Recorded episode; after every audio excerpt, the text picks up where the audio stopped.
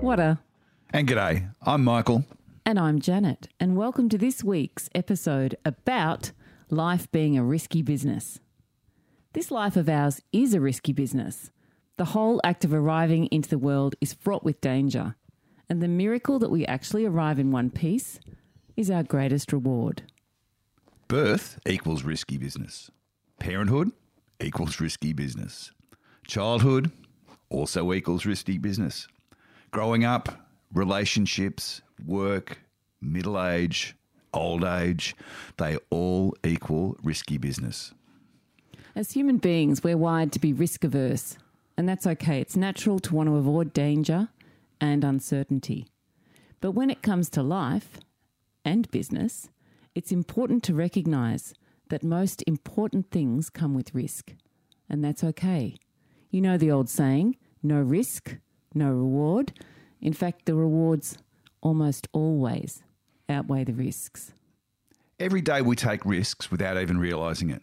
Just simple examples, just like driving a car or crossing the street, can be really risky. But we do it anyway because we know the reward, which is getting to our destination, or why did the chicken cross the road to get to the other side? They know that it's worth it. Even something as simple as trying a new restaurant carries some risk, right? And we might not like the food, or God forbid, we get food poisoning.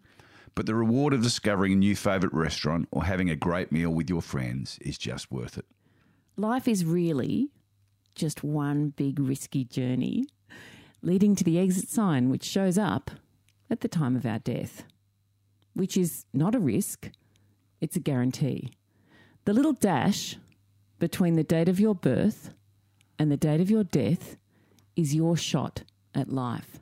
This really struck me when my first book was published, and in the title pages, the author's name is written and the year of birth, and beside the birth year, a dash, waiting for the year of death if you're still alive. So, what are you doing with your dash? What can you do to make your dash so good you'd want to relive it? What you can do is live it to the fullest, and to do that, you need to take risks. Risks come in two flavours, and I encourage you to choose them wisely. The first type are rancid risks, which involve risky behaviour that involves dangers to the self, like self harm, addiction, excessive gambling, abuse, emotional or physical, to yourself or others. And these are non rewarding risks. They are dangerous and do not contribute anything to the betterment of you as a person or as us as a race or to the planet. The best type of risks are rewarding risks, which include creativity in all forms, writing stories, songs, artwork, poems, theatre, in fact, all, all types of performance singing, dancing, acting, playing music, etc. These all carry the risk of putting yourself out there for judgment, mm-hmm. criticism, and ridicule. But the upside of the amazing feelings that you get from being creative is completely worth it. And then there are the thrill seeking risks for those who want to jump out of planes, skydiving, bungee jumping, racing in whatever form, skateboarding, surfing, kite surfing, whitewater rafting. You know the deal. Ask any thrill seeker, and they will tell you that the risk is worth it for the rush they get from these activities. Now, let's talk about business.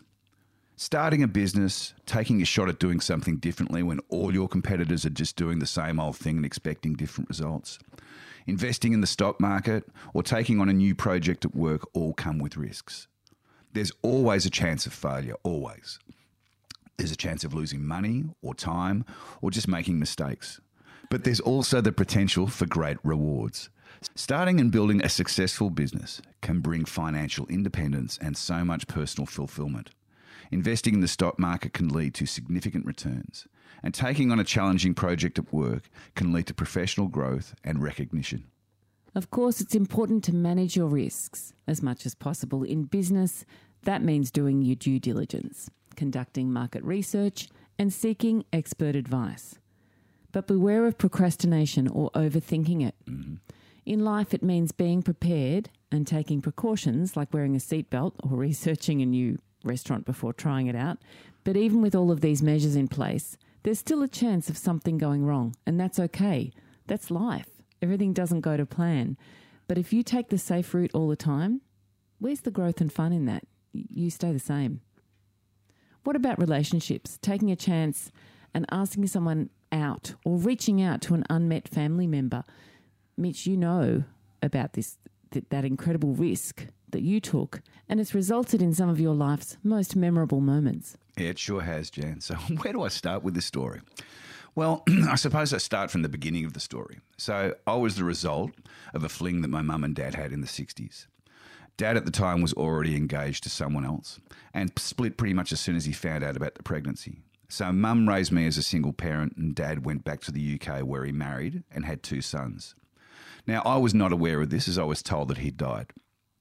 So, fast forward to when my mum died in 2001. Sorry. Mm, fast forward to when my mum died in 2001. And you were going through some of mum's stuff, remember? And found an, a magazine article from the 70s with a picture of my dad and subsequently a letter from my auntie, my dad's sister in law, to a friend of mum's. And it was evident that dad was still alive and kicking and in the UK. So, with your persistence, we tried reaching out to Dad, but never got a response. So, I let it go. He hadn't been in my life, so I was fine with the rejection, but not Tenacious J next to me here. You wouldn't let it go, would you? No. You made contact with my auntie, who the, who's the Countess of Rosse in Birr in Ireland, and started the dialogue of connecting me with the family, starting with my two half brothers. Risky, eh? What if I'm rejected again? Well, it went the other way, and they welcomed me, their big brother, with open arms. They spoke to Dad about me, but it was made clear that he wanted no contact from me whatsoever. So that was also fine. Really okay by me. He was the one missing out, not me. And years later, when we made a trip to the UK, where we went to Birr Castle to meet my uncle, the Earl of Rosse, my dad's brother, and my auntie and my cousins. And also, Dad had passed away several years earlier, so we'd never actually met. So off we went to Birr Castle to meet Uncle Brendan. Once again, risky. How was this meeting going to go? I know. I was so nervous and filled with trepidation. But on first meeting Uncle Brendan, he just looked lovingly into my eyes and holding my hands. Oh, yeah, by the way, I'm a doppelganger of my dad, so no DNA test required. And, and I could see the tears swelling up in his eyes.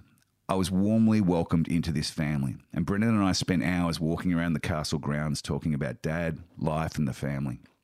And it was amazing. And I even got to plant a tree with all the other family members' trees. Anyway, I now have a beautiful family on dad's side that I'm not only connected to, but really well and truly a big part of it.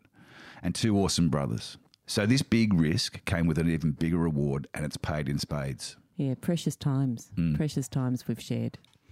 So why take risks at all? Well, Michael's just told you why. Pretty pretty immense rewards. And without risk there are no rewards. The greatest achievements in life and business come from taking chances and stepping outside of our comfort zones. But what about the thought of taking a risk when it's too much to bear? All the what ifs start showing up. What if I fail? What will other people think? What if I'm rejected? What if no one likes it? What if I'm laughed at? what if people think I'm crazy? Sometimes the fears that will slam you feel so real that they'll stop you from taking any risks at all. They encourage you to stay in your comfort zone and not grow or change or rise to any challenge. And if you just stay put and don't take any risks, then everything will be safe and the same, and no one will question what you are doing or saying or creating, and you can just live on as normal. Ah, normal. There's that word again. Normal is a setting on the dryer, folks. Let's never forget that.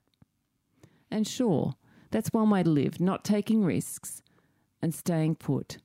However, when you get to the end of your dash and there inside of you still live all the things that you wanted to try and have and be and make and do.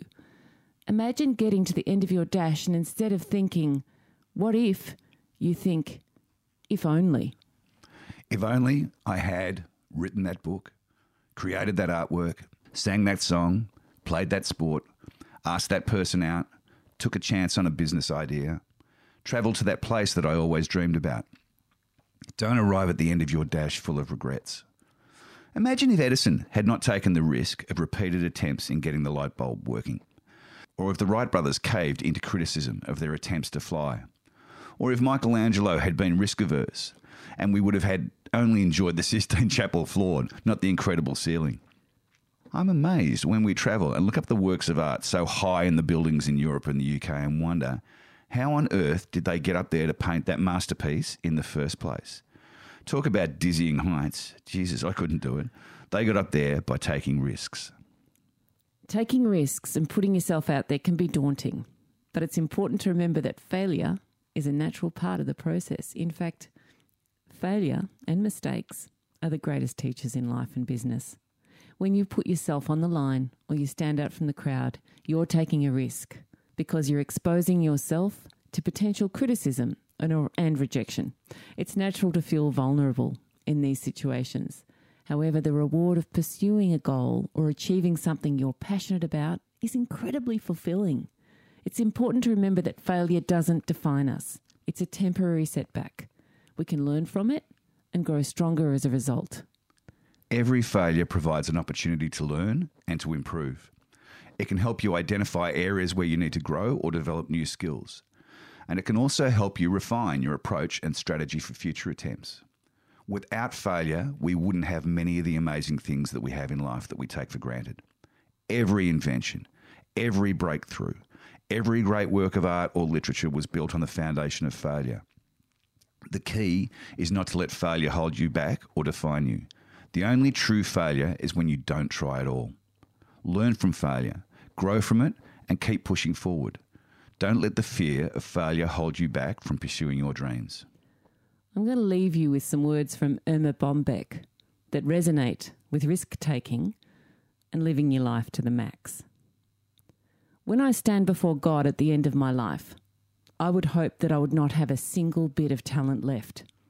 And I can say, I used everything you gave me. So, when faced with the choice to take a rewarding risk or do nothing at all, remember that old line from Risky Business. Sometimes you just have to say, What the fuck? And give it a red hot crack. Until next time, love and blessings. See ya.